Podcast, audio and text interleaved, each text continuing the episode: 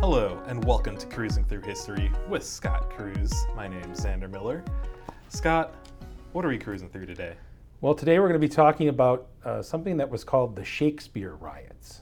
Okay, and did this have to do with Shakespeare? It did, but tangentially. It, it wasn't about his works per se. It's officially called the Astor House riots. Uh, this was something that occurred in 1849 in New York City.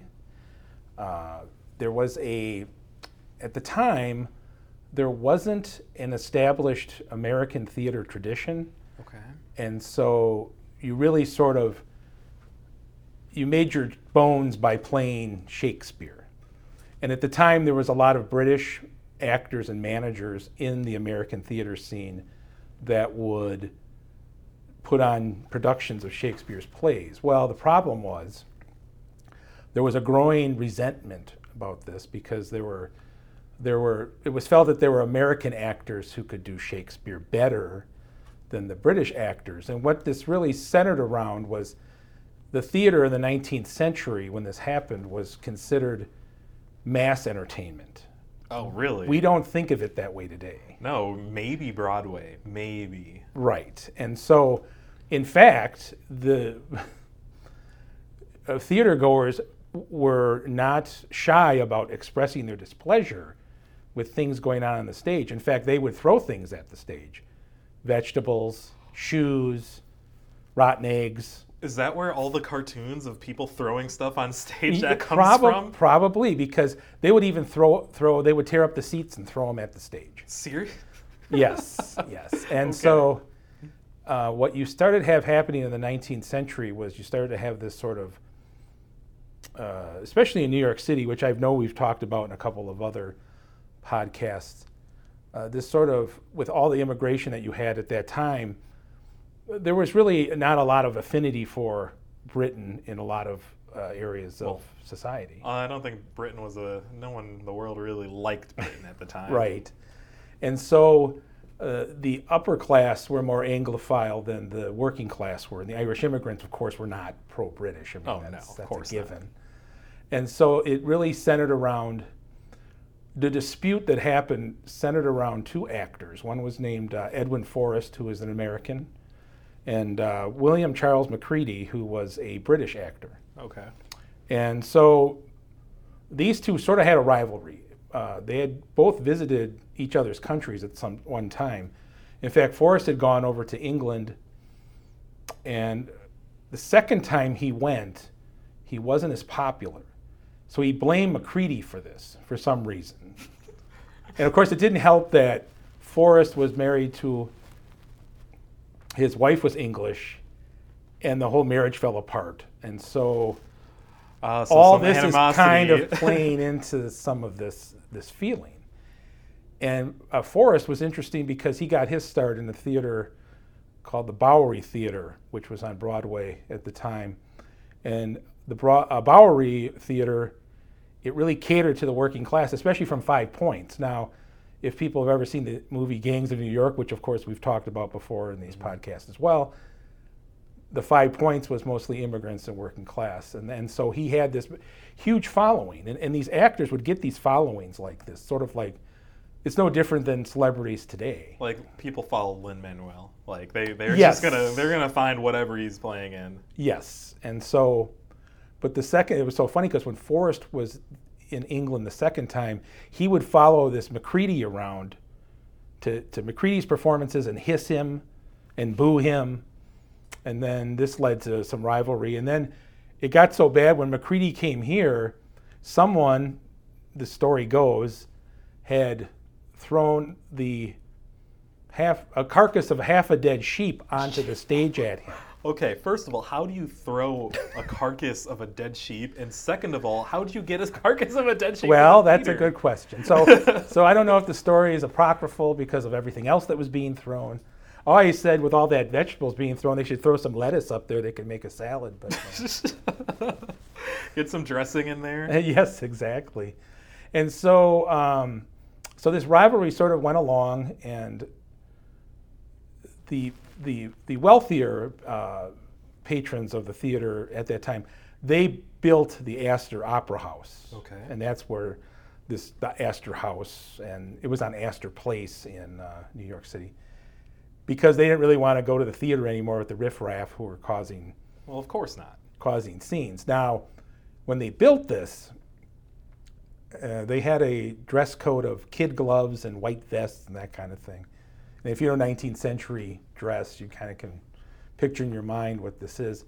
Well, building the building itself was actually a provocation for a lot of working class people who thought that the theater was a populist place. Everyone should go there. Mm-hmm. And and you kind of think about it, it kind of makes sense because there was no radio, no TV, no internet. There was none of that. So to me, it makes sense that the theater was the sort of the place, a gathering place for people. Yeah, because it's everyone has to be entertained some way, and Right. that's the place for it. Right. And so I think, and so that is what was going on then. And so it all sort of finally came to a head on May 7th, 1849. Uh, Macready was playing Macbeth at the Astor House, and Edwin Forrest was playing Macbeth at the Bowery Theater on the same night. Of the same night. The same night. How do they do that? So, a lot of Forrest supporters they bought what I guess you would call nosebleed seats mm-hmm. to the Astor Opera House because you could still get in, Yeah. and they totally disrupted the, the Macready's performance. That's when a lot of stuff was thrown on stage at him. Not the not the sheep, but the vegetables and whatnot. So people's fault. Uh, uh, was a Forrest, right? Forrest, yes. Their followers would knew about the rivalry and kept up with the rivalry to know when the other was performing, so they could, so they could go back. It's like those are the, their their fans. They're just and there's so many other cultural things ingrained in this. You know, there's the whole issue of class and uh, other things that were going on. I mean, you got to remember at this time, James Polk was the president, and Polk had really ran on a lot of anti-British sentiment himself. The 54-40 or fight, that was a dispute we had with the British over the Oregon boundary, and he insisted that it'd be 54-40, which would run all the way up to what would be the border of what's Alaska now. Of course, we didn't get that. yeah. So. And that's so a, that's a latitude line, right? Yes, Yeah, yes. okay. So, so and Polk himself was a protege of Andrew Jackson, who of course hated the British. Yeah. So I think these currents had been going on. In fact, the funny thing is, theater riots weren't even that uncommon in New York ever. I mean, during the Stamp Act crisis of 1765, there was a theater riot then. Uh, a, a, a bunch of British actors were playing. They weren't doing Shakespeare. I don't know what they were doing, and the and the people that were there tore the theater up. So, occur- apparently, this was a regular occurrence. Now, I'm just thinking, who invests in theaters at this point in time? Yeah, you have to clean it's- up every it's- time. It's, fairly dicey. It's, uh, but you know, uh, the other thing I wanted to talk about was, uh, you know, we had talked about the movie The Gangs of New York. Well, there's a there's a scene in there where they're at the theater, and they're all buying vegetables to throw at the stage, and one of the characters says to um, one of the other ones, "Why ain't you ever been to the theater before?" You know, because he was he didn't know that you did this, and it's just so funny. I, I think about that now and think, you know, we have. I was just reading a story about some athletes who don't like the fact that their home fans boo them. I said, "Well, thank God they're not throwing dead sheep at you." I mean, that's, that's when this can really get out of hand. So- Yeah, that it's like how I'm, I'm thinking to now where people's fans will go at you on social media. Yes. But they're not gonna go at you in like they're not gonna actually throw a tomato at you. or physically assault you. I mean, it, it could get really ugly in a hurry. I mean, we've seen things where where riots can get out of hand very quickly, and, and this was no exception. And so, um, so Macready, after the whole performance went, and what they would do, and I give I give a lot of credit to these actors. They wouldn't flee the stage; they'd stay on it. But if you couldn't, they couldn't be heard. There's no amplification. They would pantomime the show and do what's called a silent. And I kind of had it got me thinking a little bit that these actors were probably, you know, probably the closest thing we can see to how they would perform would be like if we watch silent films, mm-hmm. because a lot of that's motion to to signify different things. I don't know. It's just something that got into my head. And they can't script that out. They have to just do it. They, yeah, Like, there's no way you plan for that, right? Right, right. I mean, but Macready, he was so freaked out about this, he he had promised to be on the next boat back to England the next day. Wow. Okay, so this is May 7th. Now, unfortunately, uh, for subsequent events that happened after that, uh, a group of uh, about 47 New Yorkers had signed a petition, and two of them were Herman Melville was one, and Nath- uh, Washington Irving, both the authors. Okay. Yeah. And of course, it was mostly the upper crust New Yorkers who signed this, telling him to stay and said, "No, we want you to perform again because you know we, we can't give in to the mob." And and so um, I don't think they expected the reaction that they would get. So then we fast forward three days, and then it's May 10th, and this is when things happen. And so the the mayor, you also have this little thing going on. The mayor of New York at the time, Caleb Woodhull, is a Whig. Now, Tammany Hall, which runs most of New York, they're Democrats. So you already have this clashing at the governmental level. The municipal governments are different, you know. So Tammany Hall, so they go to these great lengths to try to embarrass this Whig. In fact, they were behind some of the stuff that happened on May 7th. In fact, they had handed out tickets to people to go to the show. They bought the tickets and to because they were Forrest fans, of course. Yeah, and they had to buy have bought the tickets because they're, they I'm guessing they're more expensive for for the Yeah, well, Macready they show. had the news nosebleeds. I guess that's what you'd call it, but I, I don't know what the Astor House really looked like. But still, see, they had to they had to, to go dress. They had to do Yeah. all that stuff. Yeah. Someone had to pay the bill. Right, exactly. And so uh, Woodhull knew that the police superintendent at the time told him we didn't have enough people to handle this. So why don't you call out the militia? Now you can see where this is heading. Oh and so, no. um, and then Tammany, they're like they prepared too. So, so you, you're going to have this running battle going on, on this. I think it was bigger things. We always talk about this too, but this was just a surrogate for these all these simmering things that were going on. You had, and and there had been riots, and we had talked about it. So there were riots in New York before. Of Yeah. course, we always think of 1863, the draft riots, which were horrendous, you know, for the killing that went on there. And there had been one in 1834, I think, between nativists and immigrants, and that's usually what it was. Uh, there was there was some anti-abolitionist riots um, earlier than that, but this one seemed to really spark off something in people. So the show, they were like, okay, well, we're going to perform, and the show went on, as they say. Mm-hmm. But by the time the show was ready to go, there were like 10,000 people standing around the. Ten thousand. Well, that's the number I was I, I- I saw, and I've seen it in two different places. Wow. So I'm not sure if they counted heads or. I'm sure it's a, a approximate number. Yeah. Uh, but yeah, it's um, so we get to this night, and so Caleb Woodhull knows there's no way we're going to control this. So they call out the troops, and and there's uh, some of the they actually were screening people at the door of the Astor House. So some people didn't get in because they knew who they were. They weren't. They were there just to make trouble. Some did. Some tried to set the theater on fire. Wow. And you can imagine trying to do a performance, and it, it was total chaos. Yeah. I don't know if the performance went off or not.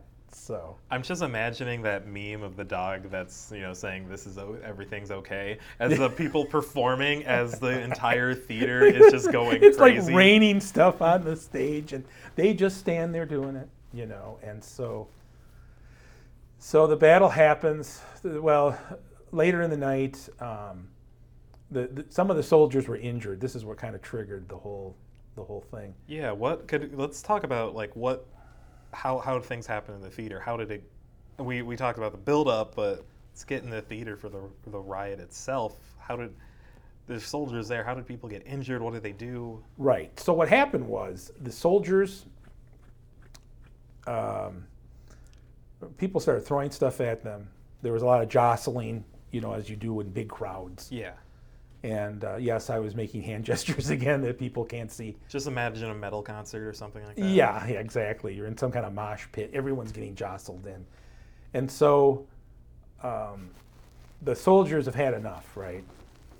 Sorry, I'm just thinking of a mosh pit for a Shakespeare performance. and I'm just Everyone's wearing it. those like fluffy collars and, Yeah, yeah. and whatnot, you know, and their tights. Oh my God, yes. Oh, okay, good. continue, man. I just had I just that image But of course, in my head. you know, I, I thought of this because we were talking about Shakespeare. You know, I happened at the Globe Theater when when Shakespeare, people would throw stuff. I mean, Yeah. you always sort of had this again mass entertainment element to it.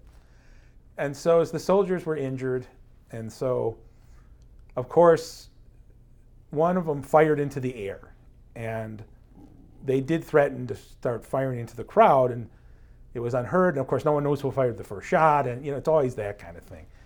And so the soldiers fired at the crowd point blank. Now, I think, uh, so between 22 and 31 rioters were killed. wow, by sol- by soldiers. Yes, more than 120 were injured. Most of them were working class, and some of them were Irish immigrants that were My killed. gosh. Yes, and so, I thought when you're talking about like you said riots, I'm like, oh, they were just really rowdy. No, people were being shot at by soldiers. yeah, this was fairly deadly, and I think it's why people still remember it. Mhm. Uh, and so that happened. So there were that many deaths. I don't think they ever got a full number. That's why they say between 22 and 31. And then the next night there was a, a, a mass meeting at one of the parks protesting the response out to the riot. And even in that, there was some kind of melee. A young boy was killed. And so the crowd started to head for the Astor again. I mean, I'm not, I don't even know how the building's still standing at this point. but the soldiers were ready for him. So they had like this running battle all the way up the street. And um, it was pretty wild. yeah, this is just sounds like a like I'm imagining. You know, we we have a. I, I went to UW Madison. I'm just like, wow, what happened? Like, this is another like a type of Mifflin. Like, what is this, what is this whole thing? It's like Right. people were just on the street, angry, going Yes. towards this place, and then soldiers were like, uh, we right. But then, with but no one was killed except for that young boy. And I'm not quite sure how. It just says he was. I don't know. If There was a melee of some kind between probably both groups. Of course, the young boy gets hit. Yeah, Not- well, not an adult. and in fact, most of the people that were killed were innocent bystanders because they weren't really involved. They were, they were just milling around on the street, which you know they weren't going to be inside watching TV or something, so, Mm-hmm. Or streaming whatever, you know. So, but it is funny because um, uh, there was a man named Ned Buntline who was in, he was like a dime novelist and he was in league with uh, Tammany Hall, but he he was sort of blamed for instigating a lot of this stuff because he handed out this he printed up these handbills and he handed them out and it kind of gives you the tenor of what was going on here. And so it says, "Working men shall Americans or English rule in this city." Wow, from two performers, they're like, who's going to rule this Right. world?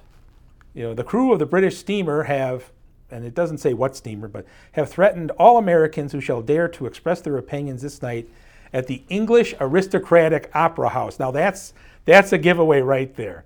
We advocate no violence, but a free expression of opinion to all public men. Working men, free men, stand by your lawful rights. And it was signed American Committee. And they knew that he was the one who printed all these up and handed them out and kind of got everyone inflamed. This is like the precursor to Twitter wars. like, Yeah. That's all I'm, I'm. I'm just thinking, it's like, wow, people are saying we're social media. People will get upset and angry, and it's all But inflammatory. it- it's really interesting this- how it was such a one-way street, though, because the same night that Macready had all that stuff thrown at him, down the street, uh, Forrest's performance was going off without a hitch. In fact, he says this line from Macbeth that got this big. It kind of I kind of wrote this down, and uh, when he when he made we spoke these lines from Macbeth. What rhubarb, senna, or what purgative drug will scour these English hence? It got the biggest applause of the night. Oh, of course. So people were already fired up, and, and that was, of course, before that was on the May 7th when they were both performing. So this whole time, I'm just imagining Forrest with a giant smirk on his face. Like, Right, but in fact, but his his his reputation never recovered from the riot because even though he didn't really go out there and say let's do this, he he had all these ties in the in the community, especially with gangs. He had mm-hmm. ties to them too, which sort of goes back to what we were talking about with Lincoln at this time. So when we were talking about Lincoln and and some of his connections to gangs in Illinois, this is about the same time. This is the 1840s. So there might be. I mean, as far as we're we're aware, I mean, there could be a legitimate connection between like Forrest and Lincoln at some point. Well, the funny thing is, I mean, one thing we forget, and when we talk about uh, Shakespeare's mass entertainment, and that so many people knew Shakespeare, Lincoln's a great example of that. I mean, he never went to school. He was self-educated, and his whole life he loved Shakespeare, and he always quoted Shakespeare all the time. Well, now we think about Shakespeare, we think academics and all that. That's right, and- entertainment.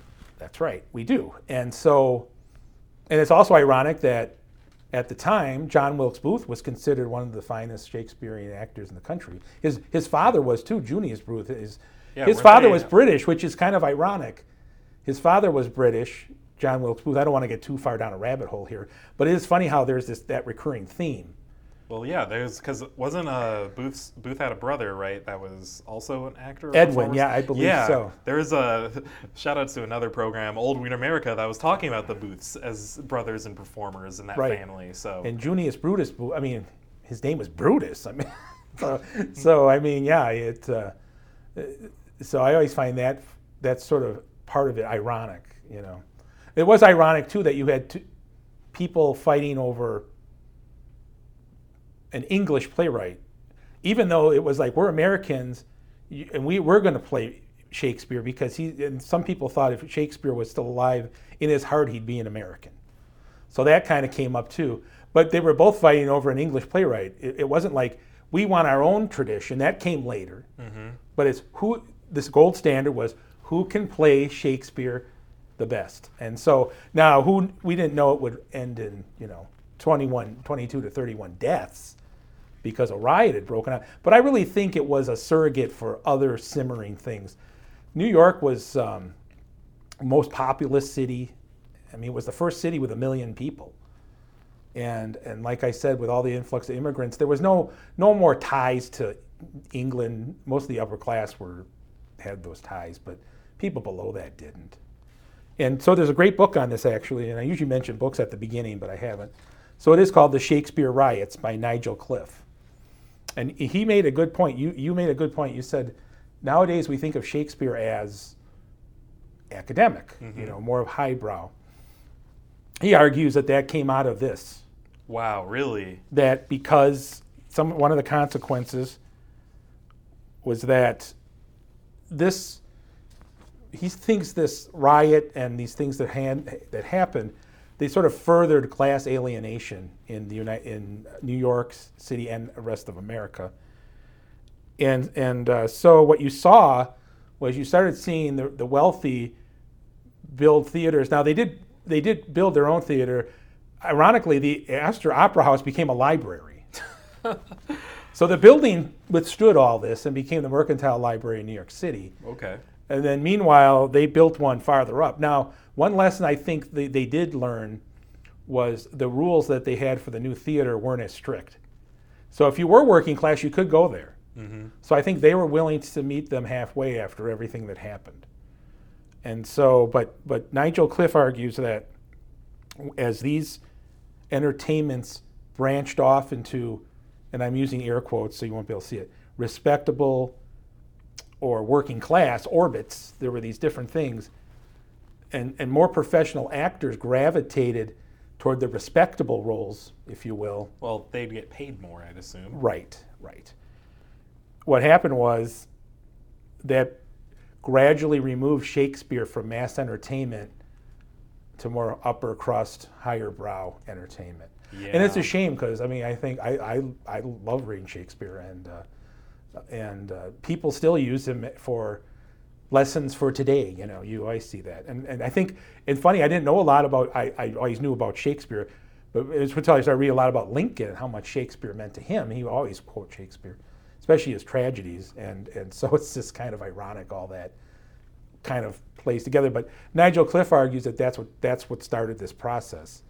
So whereas you get like vaudeville and burlesques and minstrel shows that appeal to lower working class, I don't want to say lower classes, but would appeal to the working class because they couldn't afford to go to what you would call a respectable theater anyway.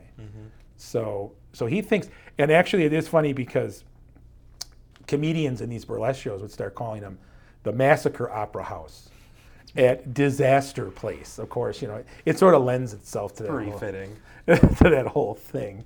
So I mean, the elites weren't totally. Um, they weren't. Uh, they didn't come out of this unscathed either. Mm-hmm. And like I said, when they opened their new theater, they were a little more. They bended a little more Yeah. to that. But now, yeah, we do think of Shakespeare now as as sort of highbrow entertainment. And, Well, and a lot of theater plays are just seem highbrow because tickets are expensive. Yeah. Like, have you? I don't. I don't know how long it's been since you've been to a performance, but tickets. It's been are a long time. I think the last play I went to was my niece's play, so I, I think that was free. But well, I that mean, was your. But I know what you're talking about, Yeah. and, and you're right.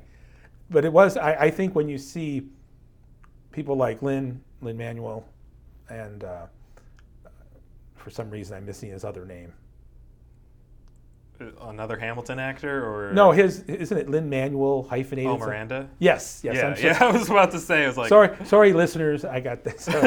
but when you see when, when he had a, a musical like Hamilton, how he popularized that, I think that's because I, I was everywhere I go, people say, "Have you seen Hamilton?" hmm And so it can still appeal to people. I think it doesn't have to be. Well, that was that was the point, right? Because it feels like uh, theaters.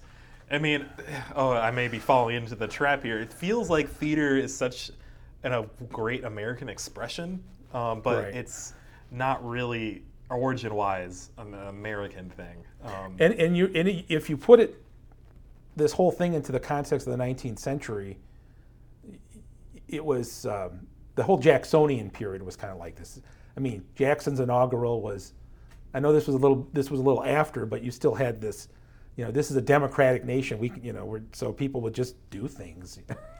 I mean, people. I think about that now. I mean, you wouldn't go to a movie and start whipping stuff at the screen if you didn't like it. well, uh, you'd be thrown. Well, out. there, there's one show where you can do that. You can throw spoons at, but we can get into another. Well, I was at I was at a performance of the Rocky Horror Picture Show one time, Yeah. and someone threw toast at me. So you know, Sounds about right.